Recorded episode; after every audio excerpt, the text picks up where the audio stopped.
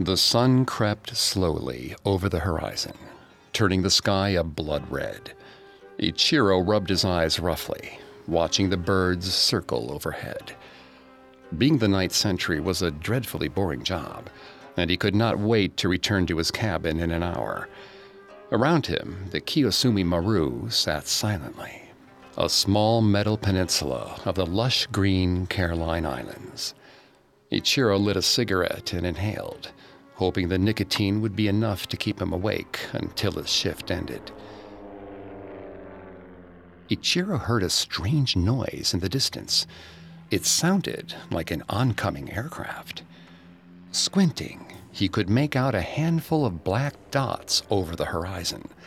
He thought for a moment they were Japanese aircraft, but they flew far too close to the water. Adrenaline surged through Ichiro's veins. Those were American bombers. Ichiro ran toward the bridge, beads of sweat forming on his brow. Someone had to be at the radio. Someone had to have seen this coming. But as sailors filled the deck, Ichiro noticed they all wore the same shocked expression he did as they ran to their battle stations. As the plane sounds grew louder in the distance, Ichiro stopped running. They were already too late. The sound of the engines was replaced with the roar of gunfire. Debris flew all around Ichiro. His crewmates hurled themselves to the deck to escape the deadly hail of bullets and shrapnel. Ichiro felt a horrible pain passing through his left side, and he collapsed to the deck. Then, everything vanished in a flash of fire.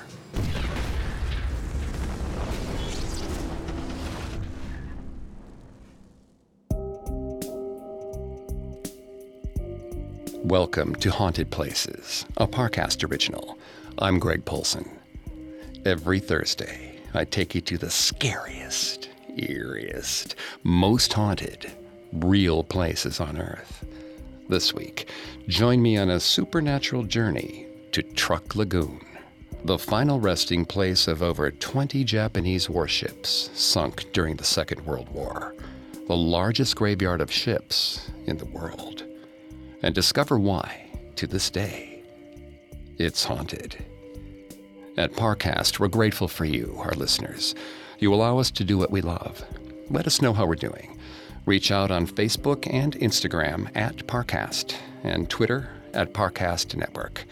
And if you enjoyed today's episode, the best way to help us is to leave a five star review wherever you're listening. It really does help.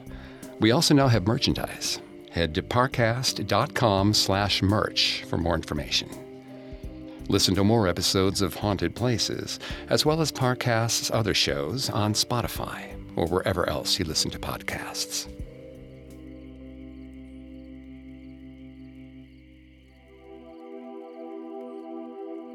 A shallow body of water connecting the Caroline Islands in Micronesia, Truk Lagoon is clear, peaceful, and stunningly beautiful. And yet, its clear blue waters are said to contain the bones of over 4,000 drowned sailors. Throughout history, the ownership of the Caroline Islands changed hands regularly. First colonized by the Spanish Empire in the early 1800s, the islands were then sold to the German Empire in 1899. Following Germany's defeat in World War I, the League of Nations handed over control of the islands to the Empire of Japan. During World War II, the Imperial Japanese Navy made Truk Lagoon their main base in the South Pacific Theater, as its geographic position made it an ideal forward base. At the time, it was considered among the most formidable naval bases in the world, housing thousands of battleships, aircraft carriers, and submarines anchored in the lagoon. It even briefly played host to the two largest battleships ever built, Yamato and Musashi. As the largest forward naval base for the Empire of Japan, Truk Lagoon was often called Japan's Pearl Harbor, a comparison that would only grow stronger in early 1944. On February 17, 1944, the United States initiated Operation Hailstone an attack meant to devastate the Japanese naval power in the South Pacific. Due to intelligence acquired a week before the attack, much of the Japanese fleet abandoned the base at Truk. Those ships remaining were left to fend for themselves. During the air raid, American bombers sank 12 Japanese warships, 32 merchant ships, and destroyed 275 aircraft. After the attack, Truk Lagoon received hardly any naval support from the Empire of Japan. Its days as a powerful naval stronghold had come to an abrupt end.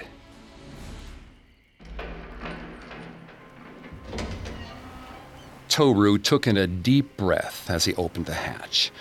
After days cramped in the steel hull of their submersible, it was a relief to breathe fresh air once again. Even if they were only going ashore to resupply, it would be worth it just to be free of the stuffy cabin. Truk Lagoon was not as lively as it used to be. The air bases were barren, and the ships docked there were scattered and quiet. Toru was no military strategist, but it made a lot of sense to him that ships no longer visited here as regularly as they once did. The base was vulnerable, a shell of its former might. Though he claimed to be unafraid, Toru frequently glanced at the horizon, just to be sure. He would not be caught unawares, like so many of his countrymen had been earlier that year it would be impossible for him to look at the surrounding islands and not imagine machine gunfire and bombs raining from the sky. The commanding officer, Lieutenant Commander Shinohara, disembarked early in the morning, leaving his crew to load fresh supplies, assisted by local workers. Not an uncommon practice, but Toru felt a pang of jealousy as he watched the commander vanish among the huts to enjoy the hospitality of the locals. He shook his head and put the thought out of his mind. There was no sense in envying the commander. They were all working for the glory of the Empire. That should be good enough for him. He opened the ventilators for the control room, letting the stale air seep out.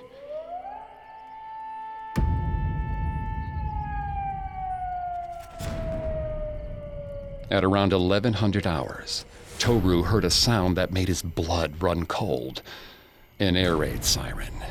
He was on the dock mere feet from a submersible. He turned to the nearest officer, a young lieutenant named Yoshio. Yoshio met his eyes with the same horrified expression Toru felt on his own face. Their submarine was completely exposed. There was only one thing they could do to escape the bombardment. A moment later, Yoshio yelled at the top of his lungs Dive! Dive! Dive! There was no going back for Commander Shinohara. Their first priority had to be the safety of their craft. Keeping their heads down, all crew members rushed to the vessel with practiced efficiency. Toru caught a glimpse of some frightened local workmen scrambling to join them inside the submarine. Toru sucked in his last mouthful of fresh air and closed the hatch behind him. Everyone hurried through the dank, dark, and cramped corridors to their stations. The vessel began to submerge, the water rushing up against the sides with a dull metal splashing. Splashing that they shouldn't be able to hear from inside. Toru noticed, horrified, that the air raid siren was still just as loud as when the hatch was open. He opened his mouth to warn Yoshio, but he never got the chance. Silence fell over the crew. They all heard it the sound of water pouring into the hull. The ventilators in the control room were still open. In the rush to submerge, Toru had forgotten to close them. They weren't submerging anymore. They were sinking. Sheer panic swept through the vessel like a current of electricity. Sailors and officers alike piled over each other to escape the seawater pouring in from the control room. Toru stood amidst the unfolding chaos. The tightly pressed bodies inside the cabin turned from a crew to a throng in a matter of moments. There was no bailing the water out. Some valiant crewmen attempted to access the emergency controls, but they were pushed aside and swallowed by the churning, faceless mass of terrified men. Someone collided with Toru, knocking him to the floor. He landed with a splash in the ankle deep water. Men thundered above him, officers yelling commands in a vain attempt to keep order. He looked to his left and saw one of the workmen strike his head on a console while attempting to join the tide of fleeing sailors. The man fell face first on the floor, and a dark red stain spread from his head wound. Another workman pounded against the side of the hull with his fists, wailing as if he could single handedly break through and swim to freedom. Toru could not tell if the man was wailing from despair or pain. Toru forced himself to his feet and started to run toward the flooding control room. He had to stop this. It was his fault. His feet dragged heavily as he fought his way against the current. The guilt in his stomach anchored him. No wave was going to push him over. It's my fault. I have to fix this. Suddenly, a hand seized Toru by the collar. An officer had seen him going the other way and pulled him away from the water. He swung his arms wildly, yelling at the man. He tried to explain he was not confused. He was trying to help, trying to stop the water. But no matter how desperately he pleaded to be let go, the officer's grip only tightened. Toru stared as the corridor behind him shrank, dark water circling it, like saliva in the gaping mouth of a sea monster. They were trapped. The compartment was sealed bodies pressed together, shoulder to shoulder, all breathing in heavy, ragged breaths. Toru saw Yoshio by the hatch, his uniform a bedraggled mess. The sailors sat in the dull red lights for what seemed like eternity, waiting. All their communication equipment had been flooded. If they opened the hatch to swim for safety, they would crowd each other in and drown.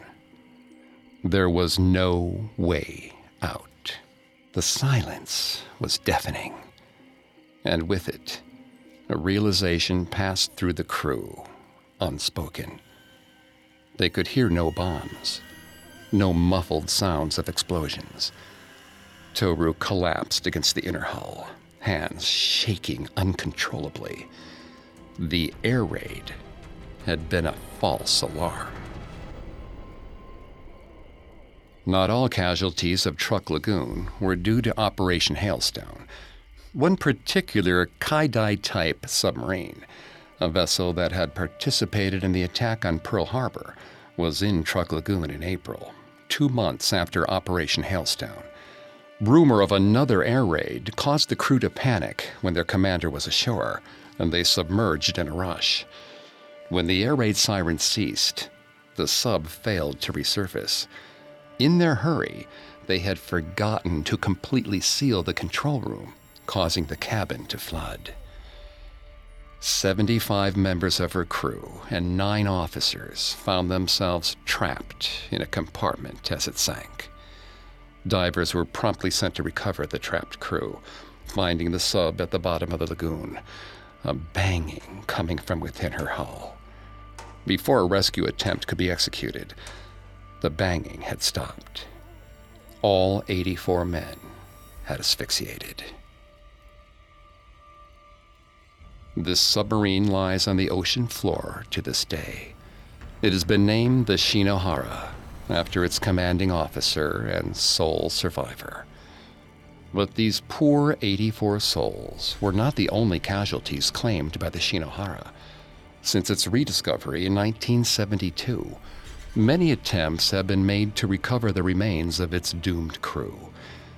During one of these attempts, a Japanese diver drowned, joining the submarine's crew in a watery grave.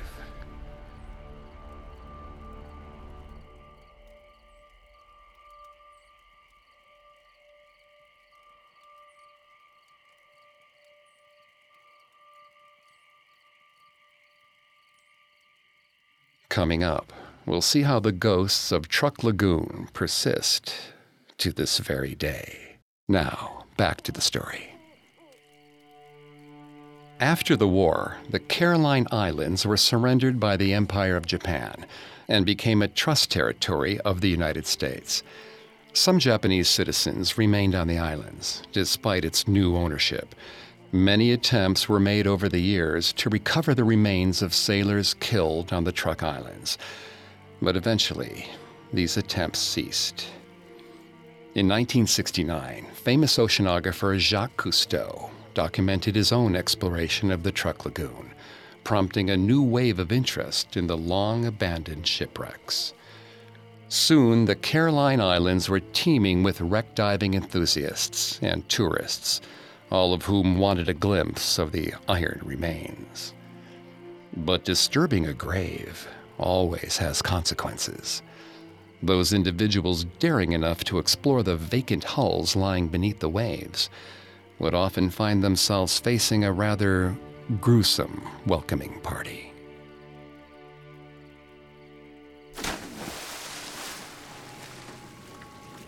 Diego surveyed his surroundings. Everything around him was a brilliant blue. Aside from a few schools of fish, he appeared to be utterly alone in the waters of Truk Lagoon. Above him, he saw the keel of his boat bob in the gentle current, reassuringly stable. He would return to her soon. Diego turned his head down and kicked, propelling himself further into the murky waters. This was always his least favorite part of the dive the moment of uncertainty, when you're not sure you're even diving at the right spot. As he neared the ocean floor, uneven masses started looming from the darkness. Ships, scores of them, lining the seabed, all covered in moss.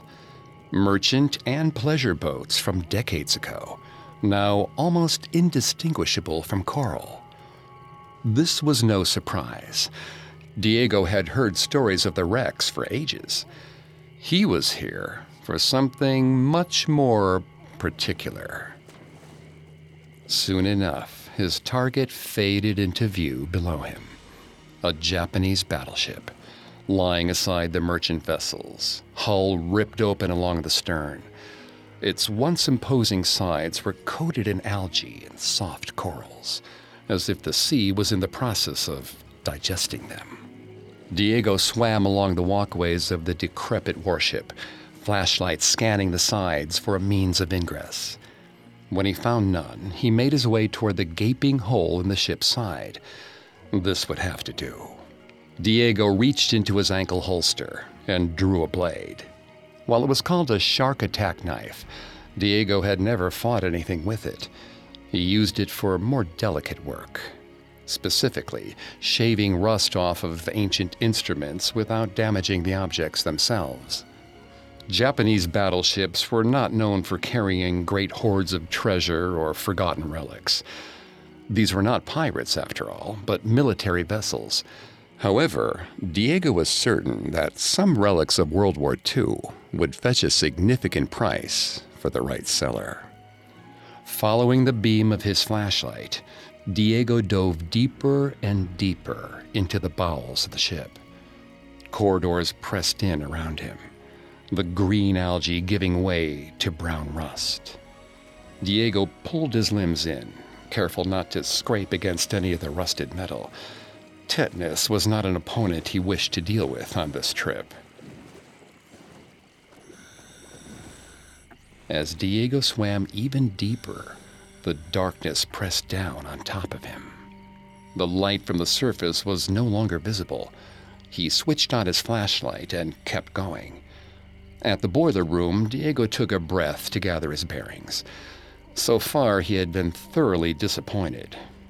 He had hoped to fill his pack with discarded shell casings, rusted firearms, maybe even a gold filling or two. But everything he had encountered was nailed down or too large to transport. He would not return empty handed. He could not. Diego placed his hand against the boiler to steady himself. and recoiled almost immediately. The metal was hot to the touch. As he watched, the tank started to glow ever so slightly before his eyes, before darkening once again. Diego blinked and peered closer. It was just a normal boiler. He looked at it from top to bottom. Nothing special about it. Just as he was about to move on, a detail caught his eye. At the base, there was a skeletal human hand fused to the tank. He peered closer at the melted bones. Now so faint, they might as well be irregularities in the warped metal. He traced his fingers along them, considering. Though his stomach turned at the concept, there were certainly ways he could turn a small profit off this piece of fused metal and bone. He raised his knife, working it around each digit, attempting to determine where the bone ended and the boiler began. The knife slipped, chipping off the tip of the middle finger. Diego watched as the bone drifted down into the darkness below, separating into shards as it did so. He cursed to himself, causing a flurry of bubbles to escape his breathing apparatus. Any attempt to remove these bones would result in them crumbling or splintering. It was not worth it. Diego's heart skipped a beat. He thought he heard, carried over the currents, the sound of a man laughing. A raucous, drink fueled sound. Through the water, he could not tell where it was coming from. He looked around wildly, casting the beam of his flashlight in every direction. The laugh vanished as soon as it started, and there was only darkness everywhere he looked. Finally, his beam settled on the ceiling above him. An ancient skull was wedged perfectly in a sizable crack in the hull. The way its empty sockets seemed to look directly into Diego's eyes made him uneasy. As if in response to the laugh, the ship rumbled all around him, like the call of some great leviathan. Currents rushed all around Diego, who clutched a nearby ladder to keep from being swept away. His scuba mask was starting to fog. He had to surface soon, otherwise, he wouldn't be able to see what he was doing. He didn't want to risk an accident. The next sound he heard was not laughing, and it was significantly closer. It was the sound of efficient, work weary voices, some calling over others, some merely muttering amongst themselves. Sailors going about their daily tasks with military efficiency. His flashlight flickered, making the whole room blink. He almost gasped at the brief loss of sight. And then his flashlight went out entirely. Diego was in the dark, gripping onto the ladder with his free hand. He clicked the flashlight again and again. It would not light. Something grabbed his hand from the other side of the ladder. It was cold and rough, scraping against his skin harshly. He could not tell if it was a hand or a claw. Whatever it was, it was heavily coated in rust and brine like the ship around him. He jerked his hand away from the ladder without thinking, and was left floating in darkness so thick he could not see the inside of his own scuba mask. Diego clutched his arms around his chest, fingers tightening around his knife. He was ready to strike at anything that bumped up against him. But nothing came. He floated there, alone in the blackness, for what felt like an eternity. The voices returned, this time pressing in around him. The ship was teeming with life. The voices of sailors rushing to their battle stations, many sounding panicked, hopeless. The sound of men moments away from death. Diego's nerve failed. He dropped his knife and his equally useless flashlight. He flung his hands out blindly, reaching for the ladder that had been so close only moments before. When his fingers closed around the rusted metal, he almost laughed in relief. He gripped it and hauled himself hand over hand toward what he hoped was the light. He didn't know how long he was hauling himself through the pitch black interior of the battleship. His limbs ached with the effort, and he felt the voices circling all around him, chanting, laughing, whimpering. It even sounded like some of them were encouraging him to let go and surrender to the abyss. Diego saw a glint of blue in the distance.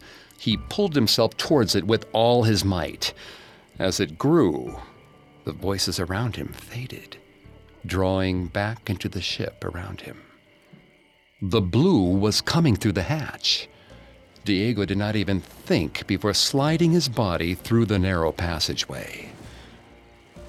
Diego had his torso and head through the porthole when he got stuck. He wriggled furiously, trying to free himself from the ship's iron grip. He felt rusted, bony fingers grasping at his legs from beneath. He kicked furiously, but the thing's grip did not relinquish. If anything, he could feel it grow tighter around his legs. He scrabbled at the deck around him, trying to pull himself upward, but could not find any handholds. Finally, his hips popped free from the porthole, and he squeezed the rest of his body through, kicking as he went. The clawing skeletal grip dragged along his legs as he pulled them free, leaving burning red scratches along his thighs. When he finally withdrew his fins from the porthole, nothing followed him out. Diego turned and swam furiously toward the surface. Every part of his body was shaking from fear and adrenaline as he pumped his fins furiously behind him. He was going to return empty handed, but he was grateful to be returning at all.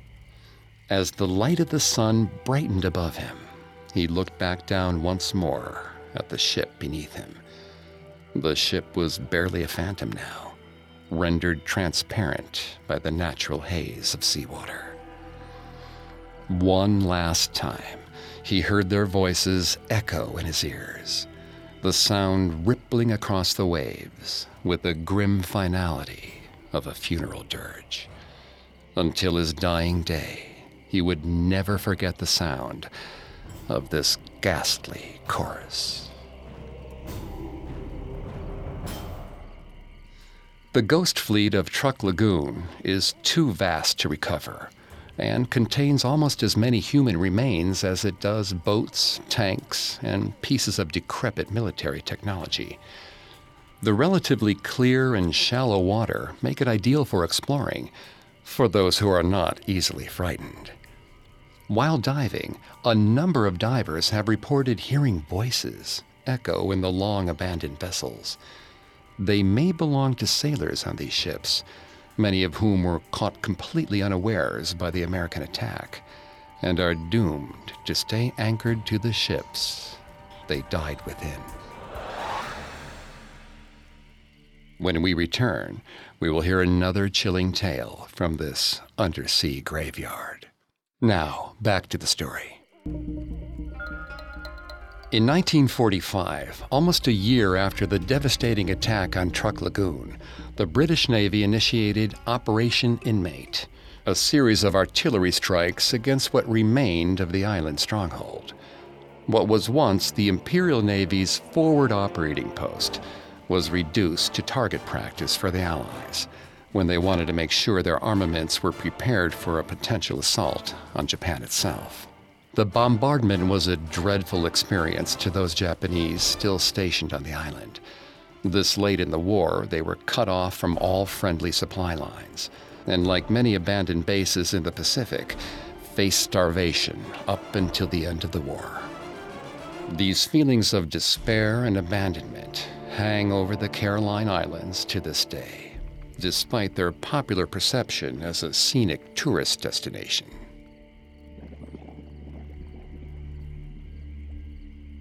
Jasmine raised her camera, letting its flash illuminate the turquoise water surrounding her.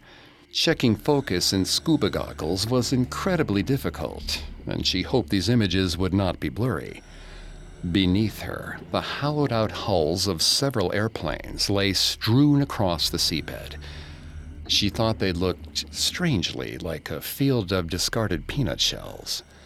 Jasmine looked to her right to see Noelle, her wife, drifting alongside.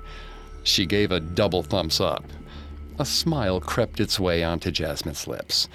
Like she had every day on her honeymoon, she asked herself, How have I gotten so lucky? She raised her camera and took a picture. Noelle turned away, dyed blonde hair swirling around her head like a cloud. She pointed further down toward one of the larger wrecks. Jasmine followed her gaze, and her heart nearly stopped. A Caribbean reef shark cruised lazily along the side of the ship, facing away from them. Jasmine nearly dropped her camera, but felt Noelle's hands on her shoulders, reassuring. Jasmine wished Noelle could hear her speak. She'd have quite a few things to say to her fearless companion. She knew that sharks were harmless unless provoked, but seeing one in person always made her nervous. Once the shark passed out of sight, they swam toward the wreck, Jasmine lagging a little behind Noelle. They passed an enormous cannon on the bow of the ship, so coated in brightly colored coral that it no longer looked like a weapon. Schools of fish hovered around the barrel, almost like they were imitating smoke from the weapon's last discharge. Soon they reached the part of the dive Jasmine was dreading the entranceway to the carrier. Its hatch hung open invitingly, small fish passing in and out like tour groups. And yet, the darkness inside made her hesitate. She felt like she was staring at the entrance to her grave. Treading water above it, Noelle beckoned. She wanted to explore the innards of the ship, something that Jasmine was thoroughly reluctant to do. They had quite a few arguments on the subject while flying here, and Jasmine had finally conceded. After all, it was Noelle's honeymoon too, not just her own. Jasmine swallowed her trepidation and followed her wife into the ship. The interior was much more accommodating than Jasmine expected. She was prepared for narrow corridors, barely large enough for a person to squeeze through, not the spacious hold they found themselves in. A school of blue striped snappers scattered as she switched on her headlamp. Jasmine watched Noelle swim down toward the floor of the hold. Her flashlight beam landed on dozens of sunken automobiles, passenger cars, and trucks all Japanese manufactured. Noelle swam in between them and out of sight. Following her wife, Jasmine dropped down amongst these vehicles, eyes wide. She knew nothing about cars, but she loved how the older ones looked. She took out her camera and started searching the hold for the most compelling angles.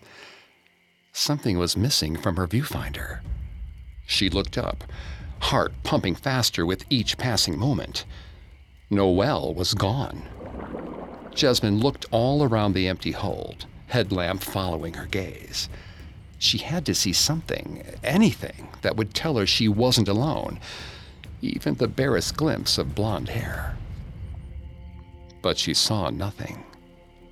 Not only was Noelle gone, but the waters that had once been teeming with fish were now utterly empty of life. It was simply her, the water, and the cars. Jasmine let out a slow breath, the rising bubbles framing her vision.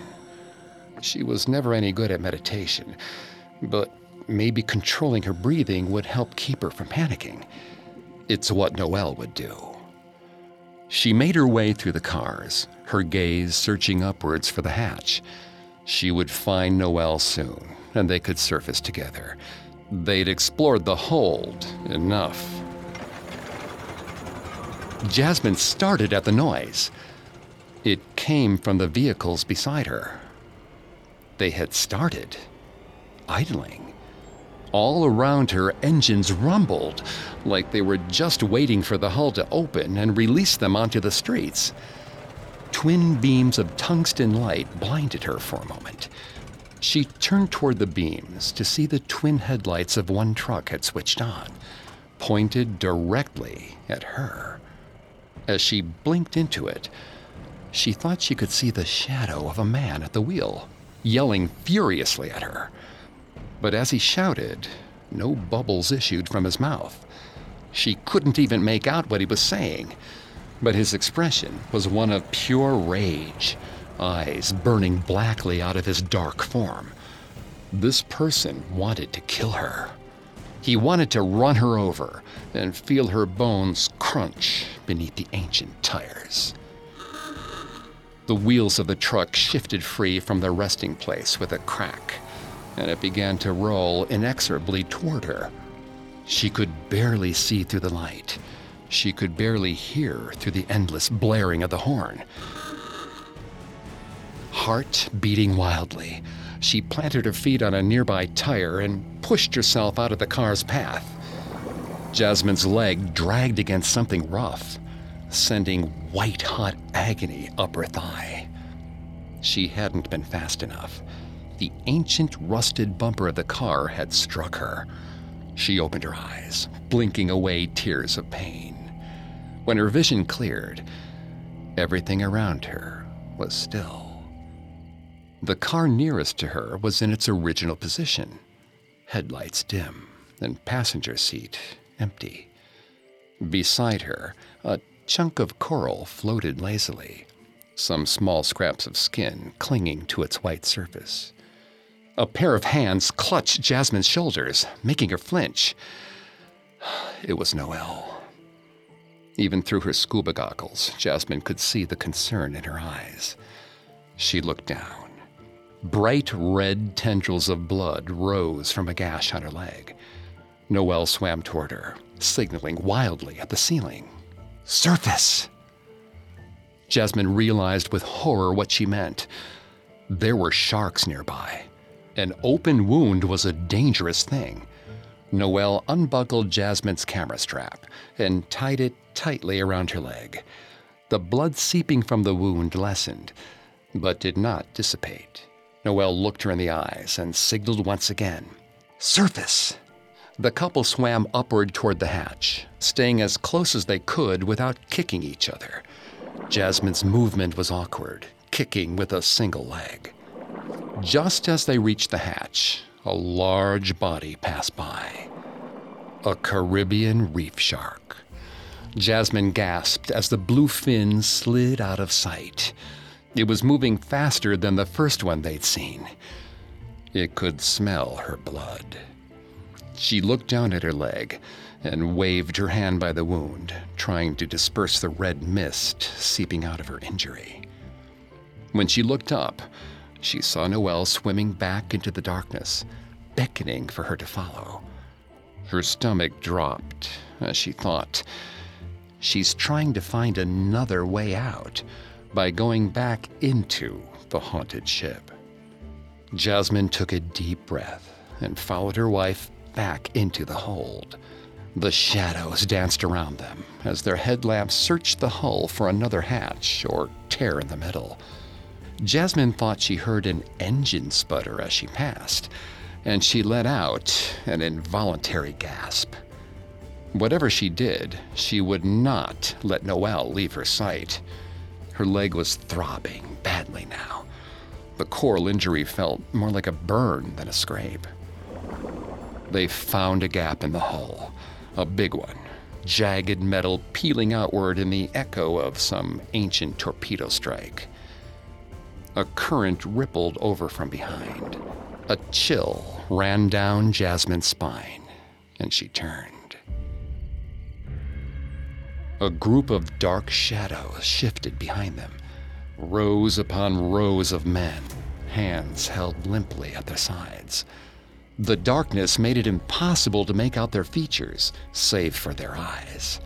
Their eyes glittered from the blackness, like wicked pearls in the dark.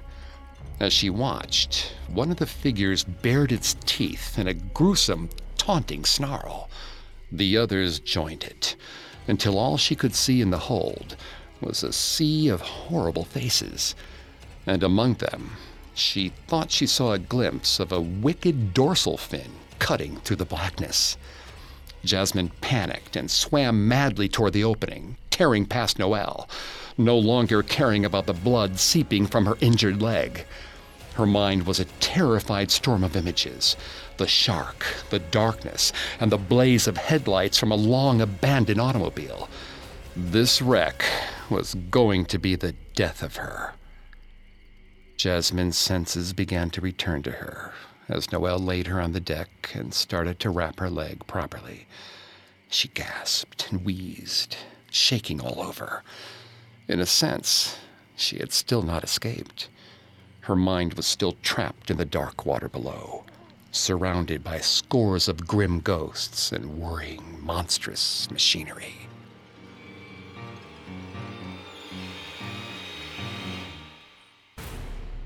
The Caribbean reef sharks that populate the wrecks of Truk Lagoon are normally fairly docile and have a relatively low number of attacks on divers in the area. But like any shark, the smell of blood in the water can make them dangerously aggressive. Tourists enjoy controlled shark feedings in the area, a controversial activity, as some believe that feeding sharks regularly will encourage them to associate human beings with food. These sharks are often spotted alongside the largest wreck in Truk Lagoon, the Heian Maru, former flagship of Vice Admiral Takagi commander of the Japanese submarine fleet. Near that is the Hoki Maru, a transport that contains a great number of commercial vehicles and automobiles. A number of divers and ghost hunters exploring the Hoki Maru have reported hearing engines of long abandoned vehicles roar to life and idle without moving. Perhaps the spirits that inhabit this wreck are attempting some futile escape, driving their way out of their rusted iron prison. Truk Lagoon, a serene body of water perfectly suited for diving and summer tourism. Beneath its shimmering waves are the remains of thousands of sailors, victims of a war that treated them more as machines than as people. The rusted ships that lie in these shallow depths will stay there until their rust consumes them. They will become unrecognizable from coral reefs. So when you visit Micronesia, pay a visit to Truk Lagoon. Dive beneath the waves to see the wreckage of history. Swim through the hulls of derelict battleships where men drowned and suffocated far from home.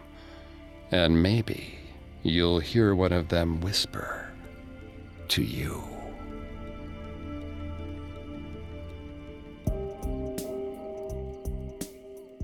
Thanks again for tuning into Haunted Places. We'll be back on Thursday with a new episode. You can find more episodes of Haunted Places, as well as all of Parcast's other shows on Spotify and wherever else you listen to podcasts. Several of you have asked how to help us. If you enjoy the show, the best way to help is to leave a five star review. And don't forget to follow us on Facebook and Instagram at Parcast and Twitter at Parcast Network. I'll see you next week. Haunted Places was created by Max Cutler, is a production of Cutler Media, and is part of the Parcast Network. It's produced by Max and Ron Cutler, with sound design by Kenny Hobbs. Production assistance by Ron Shapiro and Paul Mahler. Additional production assistance by Maggie Admire and Freddie Beckley. This episode of Haunted Places was written by Robert Teamstra. I'm Greg Polcyn.